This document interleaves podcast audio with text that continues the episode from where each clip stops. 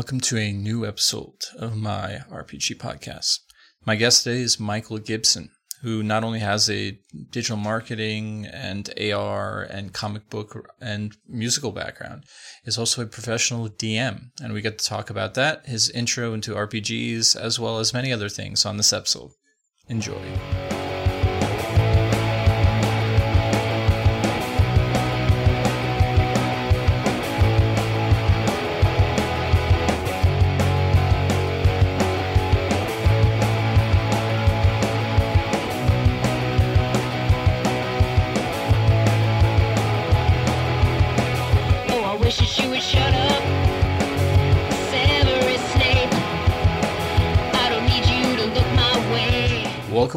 To a new episode of my RPG podcast. Today's guest is Michael Gibson. Michael, will you please introduce yourself? Uh, yeah, I'm Michael Gibson. Uh, in addition to my 10 years as a digital marketing professional, I've been playing tabletop RPGs and board games for most of my life. Uh, I've been playing Dungeons and Dragons for about 20 years and have played in and run campaigns in second through fifth edition. Uh, I just recently made a career shift uh, from marketing consulting into being a professional dungeon master for hire uh, in this sort of weird digital age we've entered. Yeah, Mike's got a really cool background, and a, a lot of the things I've picked up on just learning about him. He's somebody who I just got to know through the uh, internet online RPG space, but I, I think there's going to be a lot of great things coming from him. But Mike, before we jump into all the stuff you're doing currently, let's go back to the very beginning of your RPG infancy. How did you get into RPGs? Um, probably through video games. In, in all honesty, um, I, I think what got me into the genre was uh, Legend of Zelda on NES, uh, and then I started discovering more and more games that sort of involved the building a character, uh, taking them on adventures over time, like these long, sprawling stories. Um, and I think the game that that really cemented my love of RPGs as a genre um, was Final Fantasy Adventures for the Game Boy um, which I think is actually part of the Secret of Mana series um, on on NES. Uh, but um, I just fell in love with it. I I played that game uh, like from start to finish, probably about 150, 175 times through my life, um, and I just couldn't get enough of sort of these these character operas uh, and so I started finding some board games um, that had sort of these these longer form uh, games. Uh, you know, I, Risk I think was probably my gateway into the board game scene, um, and then I discovered D and D, and everything sort of just blew up from there. I discovered GURPS, I discovered D6, I discovered Palladium Rifts, and uh, just haven't stopped ever since then. What type of gamer were you when you started? Uh, what type of gamer in what way? Sure. Um, so a lot of people are drawn in if they come from like a computer or video game background. They kind of like the grind, or they like the catching the loot and high-powered weapons and slaying monsters, right? Or if you're maybe an old school D and D guy from the very very beginning, your idea is very grid based and very you go and you get the monsters, you rob everybody you can and stuff like that. Whereas some people, in contrast, are more about the story and care less about the mechanics. So what sort of on that spectrum, of course, because nobody's one or the other, were you? Uh, I 100% am completionist. Um, I I have to see everything in a game, not because I necessarily need like the best loot or I need like all the achievements. I just I want to know that I've wrung every last bit of world building out of the games I play. Um, I do the same thing with like games as big as Borderlands and Assassin's Creed Origins. Um, I have hundreds of hours dumped into games like that because I just I have to see everything. And like if I hear a rumor about something or someone tells me about something cool, you know, it's one thing to watch a video of it. Uh, it's another thing to like go and do it yourself. Uh, and so I I still do that to this day. Is like I I just want more of the story and more of the world and more of that color and personality. Uh, and I'll pursue that at at pretty much any cost. Yeah, I'm definitely with you. I'm a completionist when it comes to playing most games, and I can't stop myself from trying to go to every exclamation mark or question mark on those maps. So I feel you in the Assassin's Creed and the big RPG worlds. Um, and also, nobody can doubt uh, Mike. This is an audio podcast, but nobody can doubt Mike's love of Assassin's Creed as he has an Assassin's Creed flag behind him while we record. But I was going to ask. Michael, your first character, can you remember your first character and tell me what that was like, what they were like? Oh, um, yes. I think my very, very first character was in. Um, m- my first character in the Dungeons and Dragons universe was. Uh, I got Baldur's Gate when I was way too young, um, and I started that up, and that all runs in AD&D, so like all that th- uh, THAC0 system and, and all that jazz. Um, and I know my first character there I always tried to build like a really sneaky rogue-like character, uh, like that can pick the locks and, and, find traps and stuff like that. Um, I never got very far uh, until I, I, started learning a bit more about the the underlying system. Um, but my first character in a pen and paper game um, was a two-handed fighting monkey pirate buccaneer of some sort. Um, I, I think I built I think I built him using like ranger rules, uh, using the ranger class uh, in uh, D and D uh, second edition, um, and that was I'm pretty sure that was my first character at a table. And were you always a creative? Because I know you became a creative later in life, but that's something that was always there. Uh, I mean, honestly, yeah. Um, so I, I have like a, a, 10 plus year career working in digital marketing and content. Um, I've written uh, comic books. I've uh, performed in uh, bands that have toured the country. Um, I used to be really big in the wizard rock community, sort of like music based on Harry Potter. I was part of a band called Tonks and the Aurors, which had a huge following for a while.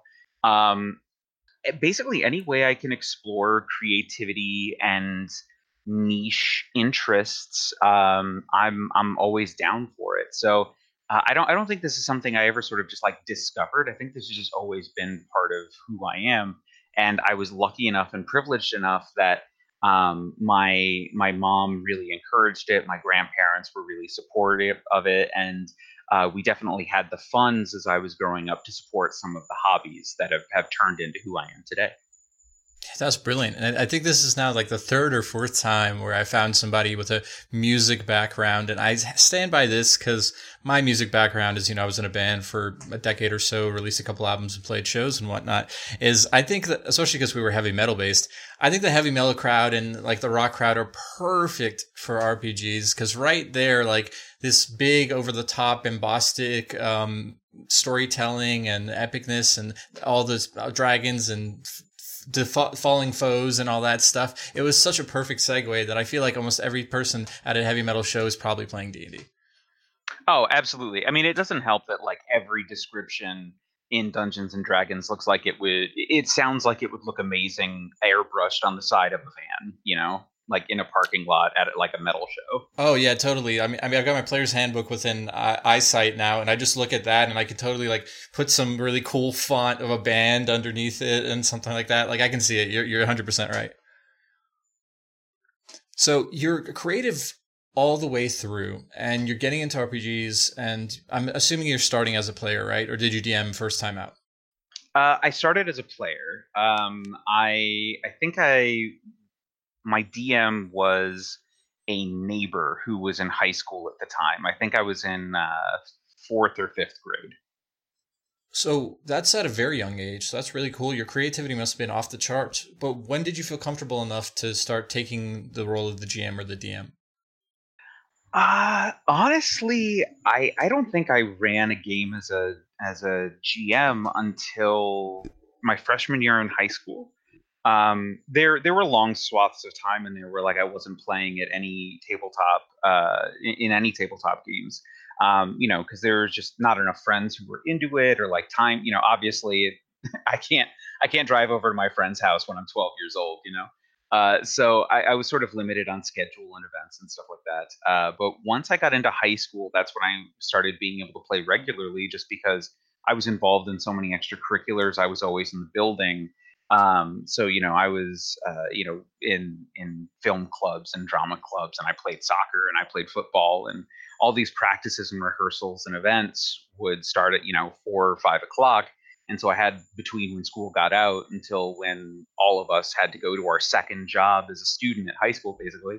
uh, and uh, we would just sort of build these little short form one or two hour sessions and play pretty much every day. Man, I'm so envious of people who started early. I didn't get into it until my 20s, and I feel like marrying my love of creativity and music and fantasy and stuff like that when I was a youth would have been such a great experience to help you make friends and come out of your shell and not to just also look over the fact that it would have been super, super fun and more fun when you're a kid is, of course, what you want to do. yeah, I mean, absolutely. I, I, I think I was also sort of at a little bit of an advantage because I, I went to Catholic school basically first grade through 12th grade. Um, and so if you are in that ecosystem, you're probably just going to school with the same people your entire life.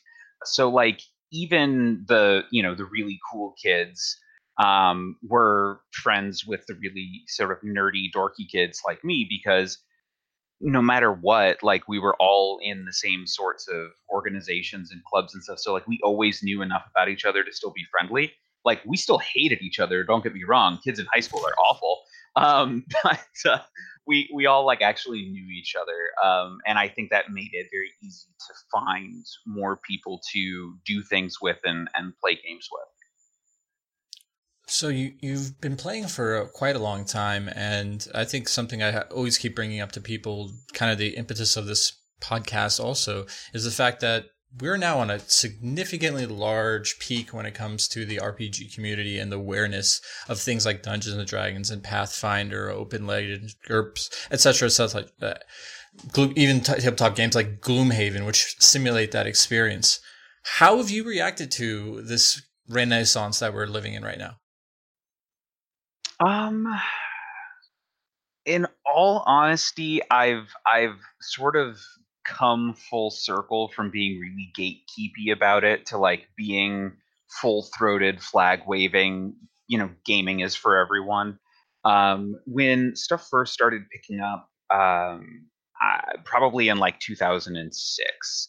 Like that's that's probably when I, I, I think this tabletop and board game renaissance kind of started um, I was really, really resistant to people who were saying things like, "Oh my god, like I'm so into board games because I just got this new one called like Settlers of Catan, or like I found this thing called Ticket to Ride." You know, so like as the years went on, um, it, my initial response of, "Oh my god, yeah, where have you been? I've been telling you about these things forever," um, turned into a little bit of resentment. You know, I, I think when Critical Role really started getting big is probably when I was at my worst about this this sort of thing is because I was looking at this huge entertainment conglomerate starting to rise um, out of tabletop gaming and this like deep deep nerd culture that just like ran deep in my veins um, and i was really jealous. Like if, if getting back to the catholic school days my sin is always envy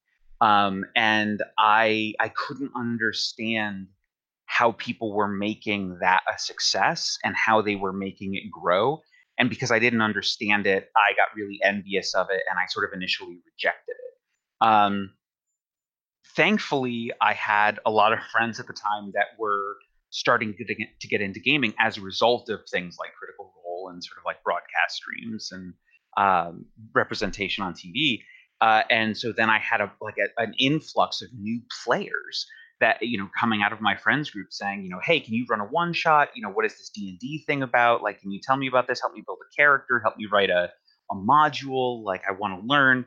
Um, and as i started familiarizing them with a hobby that had been so important to me for so long i started reconnecting with sort of that that early joy that like exploration you know the, the, watching somebody's face light up when i go yes you can build you know a a fight club inspired gnomish barbarian um, you know, and and just watching, you know, this woman just go, oh my god, that's going to be so much fun. Uh, that really warmed me back up to it, and then I started being able to see some of the the broadening horizons in a new light, um, and just really come to celebrate everybody coming in. Um, I I truly think that everyone should be playing these games. Uh, I think there's so much you can get out of it from a community standpoint, and so much you can bring to it from a personal standpoint. Um, for some people, it's even as effective as therapy, um, just like working through traumas. But it's also just this entertainment and this, you know, this familiarity and letting you play the hero and live out these fantasies. Um, I, there's not a single reason in my mind anybody shouldn't be playing tabletop games. Like full stop. Period. I totally agree with that sentiment. And I have to say, Michael, it takes a lot of uh, strength to say that you started off as somebody who was initially against and, you know, gatekeeping in that regard, because that's something that, yes, I understand that uh, that's not the way you should be about it. That's not the way I, I think the RPG community should be about it. But at the same time, like, I, I have to understand that a great majority of these people who started, let's say, before the Renaissance that we have in the past, you know, five, six, seven, eight years, uh, they were chastised, discriminated, made fun of for being into this thing. So that sort of abuse kind of makes you very protective and defensive of what you have. And the idea of something new and different coming in and maybe that people not being genuine or maybe people judging you now based off a standard of professional voice actor storytellers with high quality, you know, Twitch streams and you're you and some friends inside of a basement. I can see where that kind of reluctance or pushback might come from. So it's it takes a lot of courage to say you were that, and then you kind of saw the error of your ways. Yeah, I, I think I, I appreciate the compliment. Um, I, I don't know that that I don't know that I'm as, as deserving of, of praise as all that. But what I what I do know is this: is that when we have an opportunity to bring a hobby like this mainstream, I un- I understand the concept of like it was tough for me, so it has to be tough for you. You know, you, you see this even in like politics and and and things like that. Is you know, I I did my time, so you have to do yours. I paid my dues, so you should too. Um, and I think it it takes it takes a lot to be able to to open up to that um, and say, you know, no, you know, let's just make it easier for the people who come after. Um, and I don't know what in particular helped me cross that bridge. I, I wish I wish I knew like I, I, could identify like an event that made me, you know, warm back up to sharing, you know, nerdy community spaces.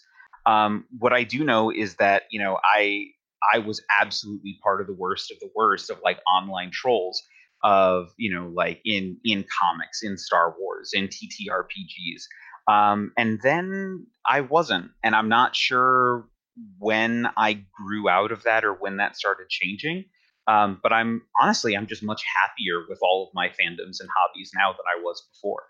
Um, so at a minimum I'd recommend that people just sort of get over themselves because it's a lot more fun just sort of enjoying it um, than trying to like protect it. Uh, at least that's what I found.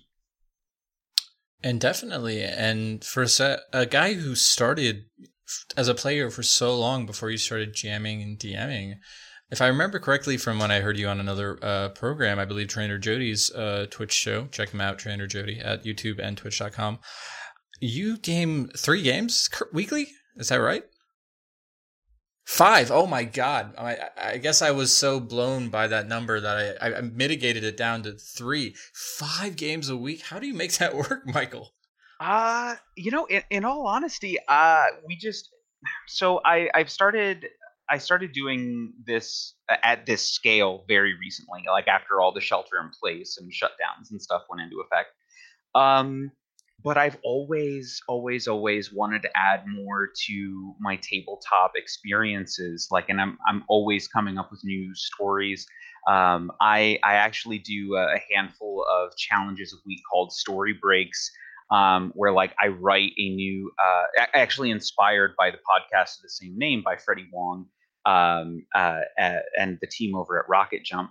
Um, where I, I write like a feature length uh, idea for a, a, film or a TV series or a board game or a tabletop game every week um, in an hour. Um, and I just find like the worlds and ideas and characters and places just flow so effortlessly through my head. Like I can picture it, I can put myself in that world, I can live in there, I can discover new things about it, like and just completely improv it. So I think the only reason I'm able to do it is because I can just take my whole mind and put it into those worlds, as opposed to trying to like focus on, okay, for this campaign, I need to remember these names. And for that campaign, I need to remember these places. And for campaign C, I need to remember like these quests. Um, when like I'm basically just putting myself game to game to game to game and just jumping between those worlds in my head. Does that make sense? It, I feel like I'm either too high or not high enough to make an apt description like that. But that's about as I, it's about as clear as I can make it. No, I mean, I, I think I'm picking up what you're putting down, but it's still a impressive way to go about it. I mean, we all know the difficulty of just the time management, but I can't imagine the different world managements and characters and story arcs all at once. I mean, as a guy who does three, two weekly and one that's like bi-weekly now, I find myself having hard times, and they're all in the same world, mind you. But just I find myself having hard times to be like, wait, did this game do that, or did the other game do that? Uh, did I meet this guy already? Oh, man, I can't. I think I just repeated myself. Ah, oh, crap. Yeah, I. So I think the thing that helps me is I finally got to a point after I realized I was building a like a world bible for every single world I was creating and like languages and countries and like demographics and stuff like that. And that was a lot of fun, like putting together these almanacs for these different planets and nations and things. Um, it was it was a lot of fun to sort of stretch my creative legs that way. But I found that once I started letting go of knowing everything about the universe before my players even knew about it, um, and I just started discovering it with them, um, it, it became a lot easier. You know when when they ask things like you know oh between this island and this island you know in in a sky pirates game for instance um, they say is there anything between these two islands? Like we could really refuel. All of a sudden i think about it and i go yeah you know what? There's this giant like refueling station called the recurrent and it's run by this like loose conglomeration of like halflings and half orcs who have aligned themselves. And like I start discovering this place with them. It didn't exist until they asked the question, but now I get to paint that picture with them. Um, and that's way, way easier and way better for me than you know looking at a map and going, no, between those islands there's nothing because I did not have that on the map before you asked. Um, and I think being more fluid has really helped me. But still takes a great bit of structure. And I have to ask if you had this structure always, or is this something that as you got older, because of your job and doing anything from marketing to your work in the AR or VR space, is that something that you always had, or is that something you developed and then just kind of get to use in your RPG and world building, and creating, and stuff like that? I, I think I learned how to hone it and direct it. You know, I think I've always had this sort of like bouncy, manic, like uh, imaginative streak. You know, I, have I've always been called daydreamer. I've always been called, you know, uh, uh, I was always a student with really good potential. You know, I don't know if you got that when you were a kid from teachers. It's just like he's got such potential. I think I got for the longest time like he's wise beyond his years, and it and my brother just was potential because I was the one who was like the good kid who got good grades for you know accelerated placement classes, blah blah blah. Whereas my brother was always the one that they're like, you know, he's got so much potential if he applies himself. However, uh, I find that was kind of bad because I did rely on that for a while, and then I got a little bit lazy, and that's where I had my mid high school crisis, and I didn't end with you know the high grade point average and all that stuff. So that was my fault. Yeah, I mean, I, I think we've we've all had those rises and falls. You know, any anyone who is ever in a gifted program, I think like I think all of us are legally required to have like antidepressants now. Um, hooray, society! Um, but I I think it was just I, I learned how to focus. I I learned how to take my creativity and put a goal behind it. You know, as I started the GMing thing you know, the thing that was really important for me was okay, what do I want to do with this? Okay, I want to have three games going by the end of this week because that'll show me that there really is a demand for it. And so I focused on setting up those three games and I was able to get that going. And I was like, okay, cool. So now let me figure out how many games I think I can run in total. I think I could do one a day, um, but I want to leave myself one day off a week. So I start ramping up Um, my goal now is six games a week. Right now, I still only have five, so my next goal is to add another game. After that, it's okay. Now I want to add uh, some more of my content development things and my community, get make my community, hmm, and my community advocacy.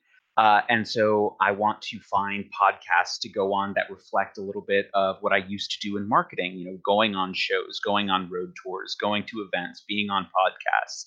So I started working with Jody, and now I'm working with you, and I have another podcast that I'm going to be talking to next week.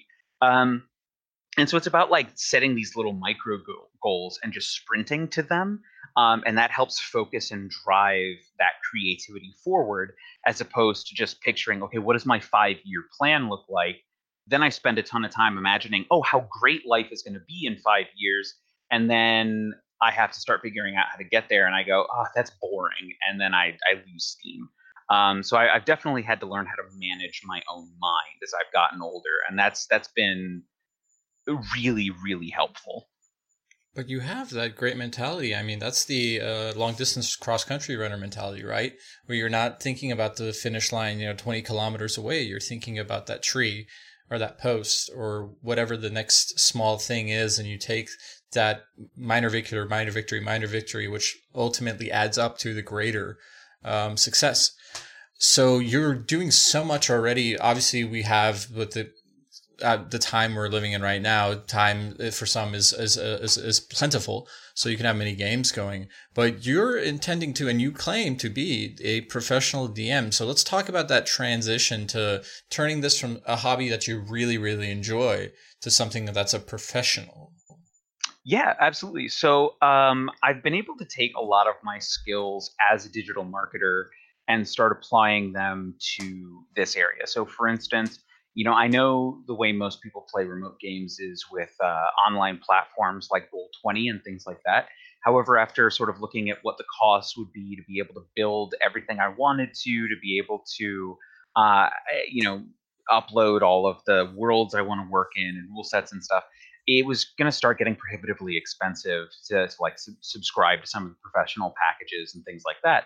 So I started looking at the technology I had at my fingertips uh, now and so as a designer, I have the full Adobe suite. Um, so I started seeing, you know, what I could use very easily to modify maps. And so like I started doing some layouts in Photoshop and grid work in Photoshop.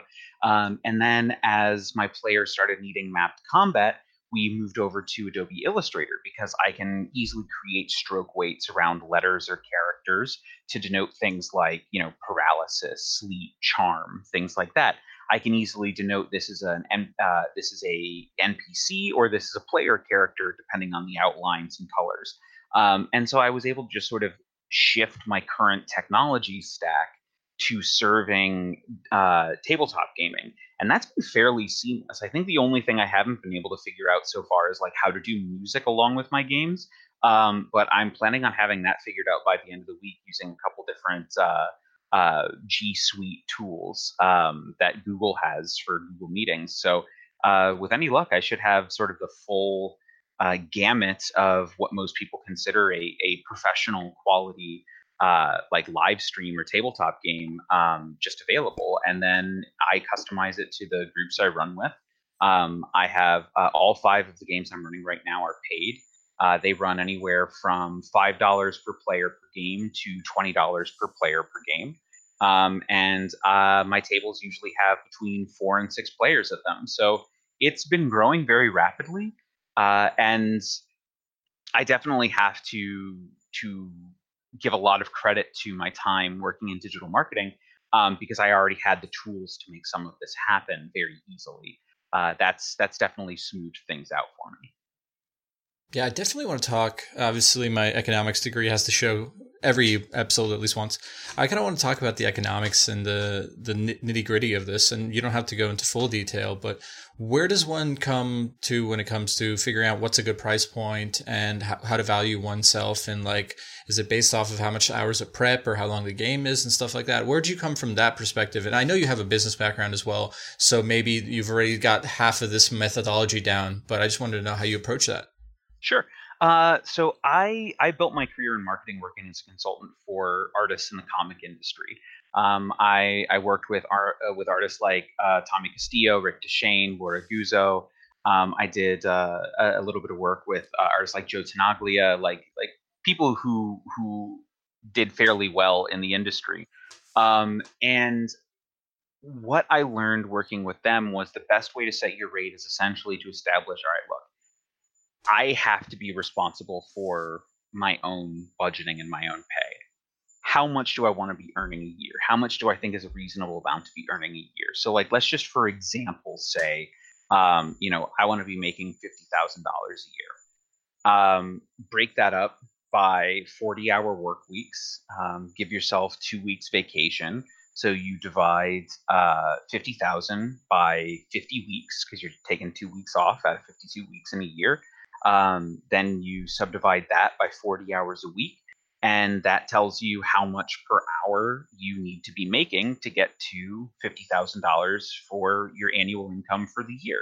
Um, after that, it just becomes sort of establishing okay, um, what does that 40 hours a week look like? What's planning? What's writing? What's actually running a session?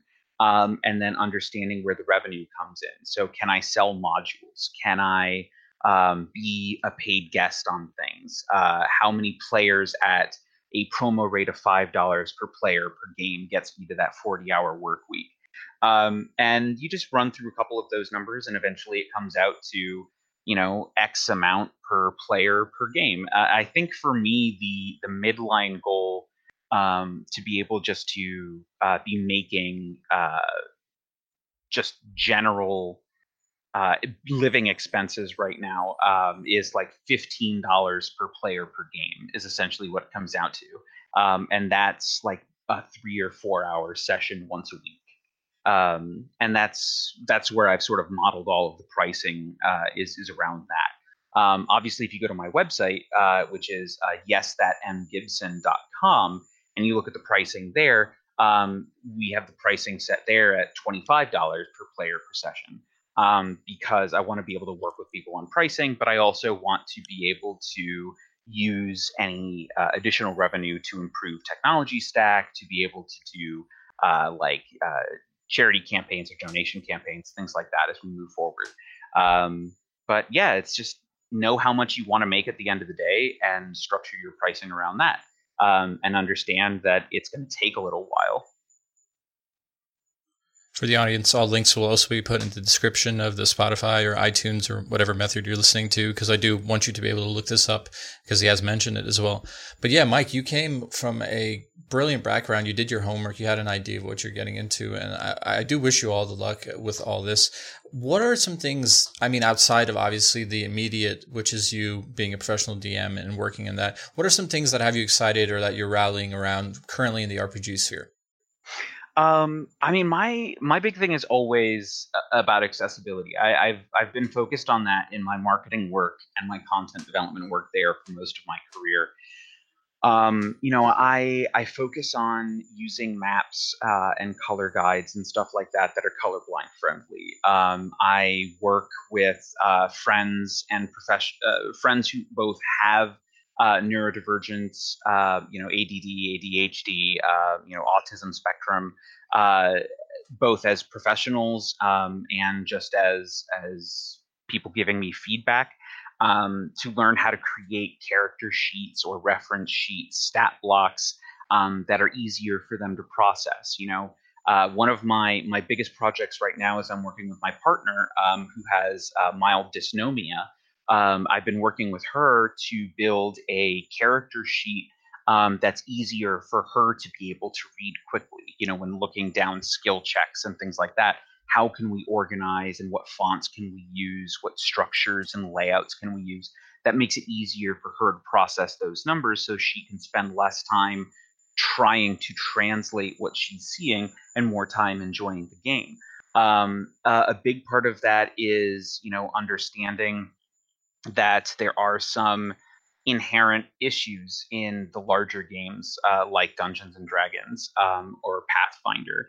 Um, you know, helping people understand like inherent bias. You know, the the big thing in the last couple weeks has been the orc discourse on on Twitter um, in the RPG world, and and just sort of being willing to listen to those conversations with an open mind, helping facilitate those conversations where I can. Um, and then also um, to a, a, lesser extent, this is more focused in my tech work in AR and mobile gaming, um, but working with people with physical disability as well to make the games more accessible. Um, things like you know uh, tokens that can be grasped with prosthetics, um, or minifigs that are uh, made of more forgiving materials um, for use with prosthetics or dropping. You know, if people have uh, delicate control issues and you're dropping figures a lot, obviously some of those acrylics and 3D prints won't hold up. So what materials can we explore? Um, and so there's there's this whole world of accessibility advocacy that I think doesn't get enough representation. Um, mostly just because so many of us, and, and I consider myself a, a part of this community, um, because I, I am in fact colorblind uh, even as a designer. Uh, I, I'm I, I have uh, tritanopia, so I'm blue yellow colorblind. Um, and uh, I also have some physical disabilities as well as a result of spinal surgery a few years ago. Um, so this is something that started as something that I was passionate about to bring my privilege to to help magnify voices, and has since become a very real part of my life where I can bring my personal experiences to bear as well. Um, so gaming is for everybody, um, and my goal is to help make that a reality. And and I don't want to say it's like fortuitous, obviously, because the circumstances are now very unfortunate. But I guess this sort of situation in the world we're living in right now brings to forefront the importance of being able to have a game or a hobby that's accessible to all, regardless of maybe they're not able to physically interact or they have difficulties physically interacting with dice or sheets or minis or whatever it is. And your background then married with this I mean, it's, it's a perfect time, obviously, for you to, to flex that which you've learned and accomplished through the years. Uh, I mean, I, I certainly appreciate that. I I agree. Um, it's it's a surprisingly weird space to exist in. Um, I, I will say there's so so very very very high level. There's sort of these two schools of thought in terms of dealing with disability advocacy. There's systemic advocacy, um, or institutional advocacy, which is where you focus on like the industry um, and their attention to accessibility and how they're uh, addressing it or not addressing it um, creates the environment. So, for instance, you know, does Wizards of the Coast not have not having a dysnomia friendly version of their book prevent people with dysnomia from playing the game? Um, that's institutional advocacy. Um, and so, like somebody who is an institutional advocate would say, like, our goal is to get Wizards of the Coast to put in the time and resources and development and build that for the whole audience because that's their responsibility as the owners of this property. Um, and then there's personal advocacy, uh, which would be more the side of, okay, uh, I can't play this game as written. I can't play this game as published. What can I do to create a stopgap for other people like me to be able to have more access to it. Um, and and I won't. I honestly, there is like it's a war between those two schools of thoughts in most places on the internet. Like there are a lot of people who are just like, no, it's you, it's your responsibility, you have to do it yourself. And then there's a lot of people who are basically saying, no, it should be the companies with the resources, it should be the people with the resources and energy. Um, and I think both sides make a lot of really good points. Um, I try to do both because I happen to be privileged enough um, to have the finances to be able to um, buy from creators who are doing the personal advocacy. And I also have the energy uh, and the experience in corporate communications to translate some of those personal advocacy issues into communications that I can send to the industry side as well. Because I can write a full description of why this character sheet that I've built help serve people with dysnomia and dyslexia, whereas somebody with dysnomia or dyslexia who's building something for themselves might not be able to communicate why it works for them. Um, and so I sort of like to live in the middle of that and sort of help bridge that gap and serve as a translator. Yeah, and I think the world is, or at least our RPG community has a shortage of uh, vocal uh, voices, or maybe that, that they're they're not a shortage of them, but maybe they just need more marketing and more um, PR. Because I mean, off the top of my head, I'm thinking of like you know able gamers who are promoting you know a more opening, inclusive, and more considerate place. And I'm maybe Jennifer Kretchmer is probably the biggest one I can think of. Maybe I'm wrong. Do do, do you know her by chance, Michael? Uh, I do, I do. Um, I I would also say Heroes Without Limits is a really really great one. Um, so uh, that's uh, I I don't remember her name, but I know she goes by the Dislocating GM um, on Twitter. Um, uh, the, the whole team behind Heroes with, Without Limits, which is uh, at H Without Limits on Twitter, um, they're a TTRPG community that specifically promotes representation of disabled and chronically ill and neurodiverse neurodiverse people. Um, and they're specifically on the TTRPG side, where Able Gamers is much more focused on, um, on video games and electronic entertainment. Uh, and in fact, we had Steve Spohn. Uh, so my augmented reality company Quest, uh, we had Steve Spohn on a, a 24-hour live stream uh, to talk about um, examining how to make uh, location-based augmented reality um, more disability friendly. Um, so they do great work on the uh, digital entertainment side, but I would say Heroes Without Limits is probably the group I would direct people to on the the TTRPG side. There is a lot of heavy stuff that we're talking about, and I have no problem with it whatsoever. But do you mind if I switch over to a little bit something more uh, lighter? So, I can't stop myself from leaning towards a particular class or a particular type of character, maybe because of my music and, you know, character and world building background. But I find bards probably be the most fun character to play. The idea of someone who does magic or creates marvels wondrous based off of purely their artistic, you know, abilities and intent. And that's kind of my thing, regardless of system. I love the idea of somebody who either through amazing speech or song or playing of, you know, a, a space guitar can convince the world to come together or to destroy a giant monster. Uh, is there a character type that you find yourself in love with or leaning towards when you get a chance to play and when's the last time you had a chance to play? Because I'm a guy who GMs almost all the time, and I rarely get a chance to play. So it's really refreshing when I do. Um, okay, so there's a couple questions in there. Um, yes, and yes. I'm super excited to answer all of them. Um, the the type of character I usually am attracted to playing most is more about like an archetype than like an actual class.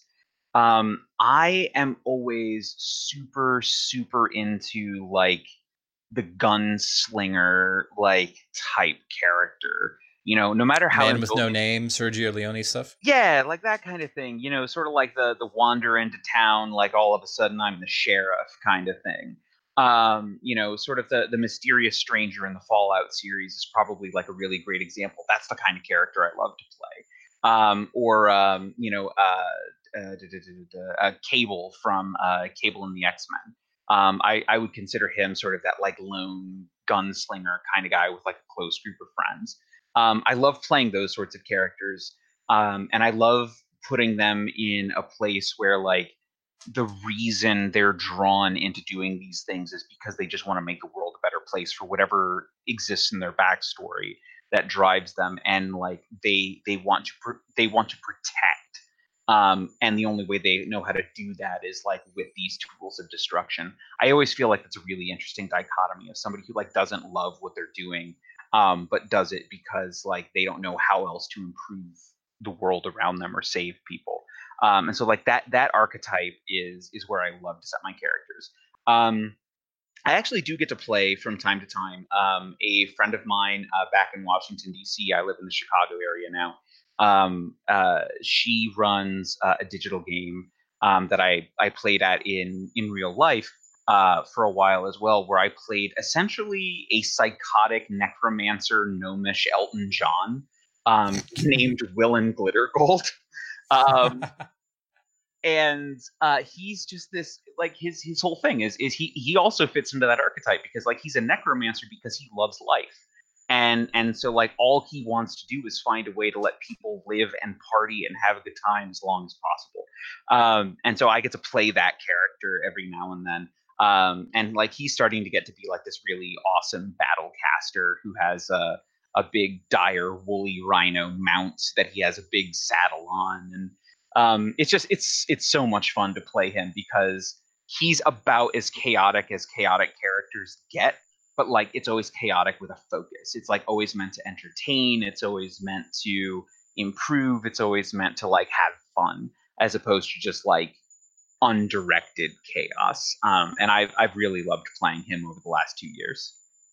Yeah i think organized chaos is a it's, it's a fine line to play. I, I think a lot of people end up going too far to the chaotic size without any focus but there's definitely an, a brilliance to playing those types of characters and I, I love that idea as well. I've done the hedonistic my, my, my explanation was like uh, well, how would I explain him to? I think it was an Iggy Pop. I, I, think I created a character that I was like, it's just like an Iggy Pop, uh, total like crazy bad relationships with horrible girlfriends and wants to keep the party going, self-destructive kind of hedonist thing one time where I, I did that with a bard. And what was funny is the rest of the players decided it was a short, you know, two uh, two shot, the rest of the players decided to play support roles of my touring band, right? So, you know, I think you had like the Duergar spellcaster illusionist was like the tech guy. So I was coming up to him like, all right, when we get up to the show, I want to come out and I'm going to be 7,000 feet tall and over the crowd. And he's like, ah, shit. All right, boss, we'll figure it out. Uh, I, I think I got a thing that works. Like, and all the other people were trying to, you know, support me, you know, backup singers, drummers, etc., etc. So I was super happy with that two shot because everybody decided to pretty much make me that focal character, and it's really really fun. That that sounds fantastic. Um, you'll you'll actually appreciate this other character I ran then um, because first of all, I love Detroit Jesus. Uh, Iggy Pop is one of my favorites. Um, nice. He's he's an underrated tour de force in entertainment. I think his live show stuff, even if you see him on YouTube and stuff like that, I mean, I, I God, I've never had a chance to be there in person, but like, he's a thousand years old, but he rocks harder than a guy who's 22. Oh yeah, like his his he's a robot. Uh, you cannot convince me that man is not a robot because um, he just doesn't quit. Um, but I I ran uh, a character for a while that was a bard monk multi-class who I based on Henry Rollins. Um, nice, and, another good pull. I love it. And his his instrument was punching people. so like the way he would give inspiration was like flurry of blows and like clocking out a drum beat on someone's face um, and like that was like the Henry Rollins, you know, bard angry punk build. It was that was a that was a crazy crazy game. I think that was like a Shadowrun game. I think it was either yeah, Shadowrun or Cyberpunk. I can't remember. They sort of flow together from time to time. Yeah, I think there's so much wells you can draw from from music. Um, so many times, lyrics or bands or you know, it's clever titles I've taken from songs and from things. And I don't know how many times my players catch them or not. I usually try to pick obscure bands and, and titles so they don't get it. But God, it's just an endless well of inspiration. Yeah, I I love incorporating music into into my games. Uh, one of one of my favorite characters uh, as a player um, was a, a, a game. Uh, it was a Rifts Palladium game um, and if you think like the the amount of time I've run games is impressive, uh, the guy who used to run a table I played at uh, by the name of Rob Sadlowski, the guy's a creative genius. Um, uh, and I've I've taken a lot of inspiration to how I manage the tables from him um, because he ran a game in this weird Marvel Comics Rifts world mashup for 15 years every week um, and like some of the players at the table played since day one. Um, and I got to join this game when I relocated to the area uh, after undergrad.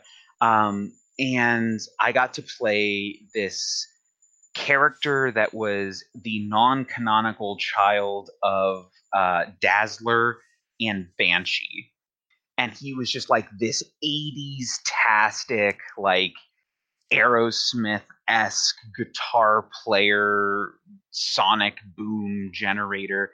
Um, and it was just really cool because I think that helped solidify sort of where I am as a DM now because I would bring these character ideas to Rob and he would be like, Yeah, let's figure out how to make the mechanics work around it. And we would spend the time build the character together and put the sheet together.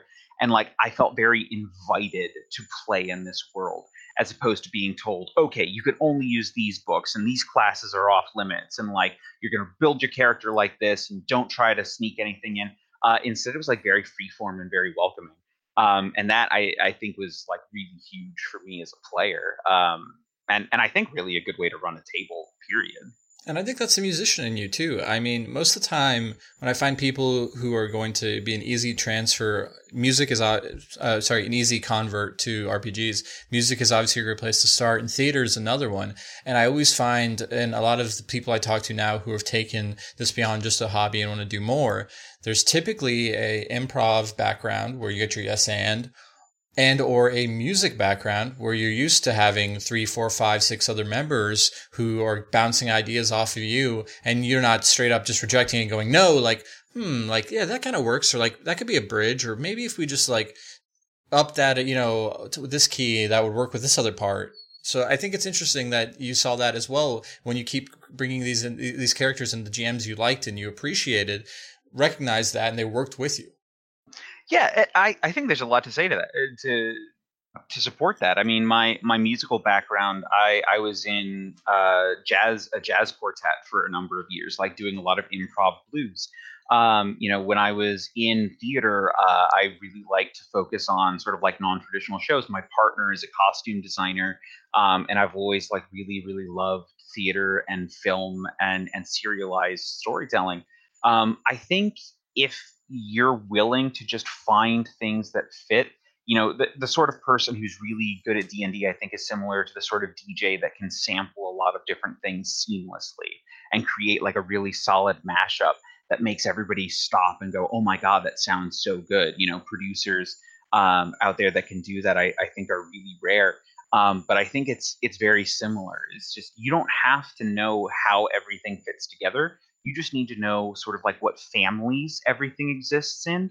And then you can very easily reach out to different touch points in your storytelling. You know, you can have a little Star Wars and a little bit of Marvel and a little bit of, you know, uh, hardcore heavy metal. And you can have a little bit of like, you know yuppie influencer all in the same game if you understand like how you're going to link those story beats together um, i think that's that's a lot of fun to play in it will definitely keep it from getting boring. And and I think you mentioned that guy who had a 15 year game, and I, I God, I wish I, I can get to that point where I can say I'm playing a game with the, you know hopefully the same people uh, for 15 years. But my always fear when people would tell me about these stories that were you know a decade plus was like, well, what happens when you run out of ideas? And the thing they keep telling me is like, you don't really.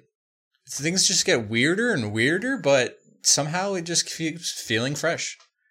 Yeah, uh, I I think that's that's really true. It, it, there's no end to these worlds. Like as long as you're treating these places and characters as living, breathing people and places, um, there's always something else. There's always something that comes after. You know, it's sort of what what everybody says about our current situations now, like politically and socially and, and situationally, is like you know, as as long as tomorrow shows up, like these stories keep going, and like there's always a way for things to get better they could also get worse before then, but like eventually everything's going to be okay. Um, and I, I think it's it's just being willing to understand that those worlds don't have an end point because a specific story arc does. Um, and you can keep exploring as long as your players are having fun with it. Yeah, and uh, I think those stories, whether in, in you know our made up worlds or in the real world, are those things that will ne- remain and will never really end. And be it through, you know, Joseph Campbell talks about, you know, the, the kind of structure of the hero's journey and seeing that through Enin Gilgamesh to nowadays, or, you know, music that transcends folk songs or like ballads that transcend generations and centuries and decades. I think the same thing can be said of like the stories we tell in our games. And a positive thing for that, for me, is this ability to learn and explore yourself in a, in a, safe place. And, you know, I've always said, and I'm not saying it's ever an excuse, not excuse, or sorry, an alternative for um, therapy, but it can be therapeutic. It can be uh, stress relieving. It can be, uh, you know, self care to play in RPGs and to role playing in general. So, would you would you agree, Michael? Or, and what are some things that you've found you've taken away or have bettered you through being in the RPG sphere? Well, first of all, I absolutely agree. Um, I I think I, I have seen people and and I have helped people use TTRPGs as a way to sort of manage trauma. Um, you know, I, I think the, the best example I can think of that is is I had a, a friend who was part of a campaign um, in which she was able to like finally able to sort of confront a fictional version of her abuser um, and like that was really helpful for her. But she was encouraged to do that by a therapist who was aware of her trauma knew sort of what her familiarity and safety in in our table was um, and and they really discussed whether or not to do that sort of thing. So like i don't think I, I, I want to be careful here because like the last thing I want any any aspiring GMs or any current GMs to do is all of a sudden go, oh, okay, well, I know my friend, you know, has like a fear of, uh, like a really crippling fear of spiders, and so I'm going to put spiders everywhere in my game to help them through it. Um, don't you you don't really know what you're doing. It's not your job to establish uh, how to make it therapeutic. Let your players guide that and have a conversation with you. Um, but if they do, um, make sure that they know that they're appreciated and that anything they share with you um, will be shared will be shared in confidence, um, and that uh, you're going to do your best to make sure that that they feel comfortable. Um, I think as long as everybody understands what's happening and everybody understands what the boundaries are, it can be incredibly helpful. Absolutely. And we've had a fantastic chat, Michael. If people want to find you, support you on the internet and elsewhere, where should they go? Uh, so the best place to find me uh, just day to day is on Twitter, where you can find me at yes that m gibson as in yes that michael gibson over there uh, and then you can also find my website uh, yes that mgibson.com uh, where you can find my marketing portfolio if you have a project you need some support on uh, and you can find uh, a summary of my professional ttrpg services uh, and learn a little bit more about what i do on in the gaming area uh, so yeah, anybody has any questions, always feel free to reach out. Um, I love chatting with people about new projects. And if you enjoyed this and you want to follow up with me, my personal Twitter is classy underscore Don. That's D O N. You can find me on Instagram and in most places through that. This is the My RPG podcast, which you can find on Podbeans, iTunes, Spotify, and all other places podcasts are found. If you have any questions, requests, or want to get on the show, the Gmail is myrpgpodcast at gmail.com. Also, hopefully when they come back, you can find me at major conventions like San Diego Comic Con, Dragon Con, etc., etc. Otherwise, thank you for listening, and I'll see you at the table.